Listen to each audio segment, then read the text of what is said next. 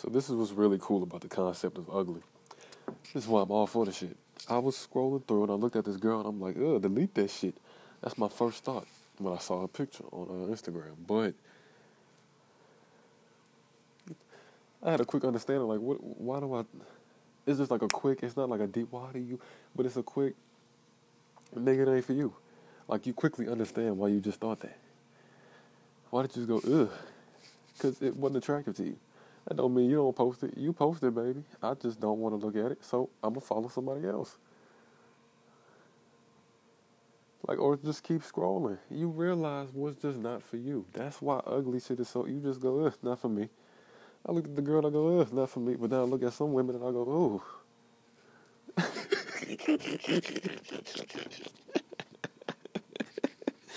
nigga said, ooh. What the fuck is wrong with me, man? But yeah, man, we we need ugly.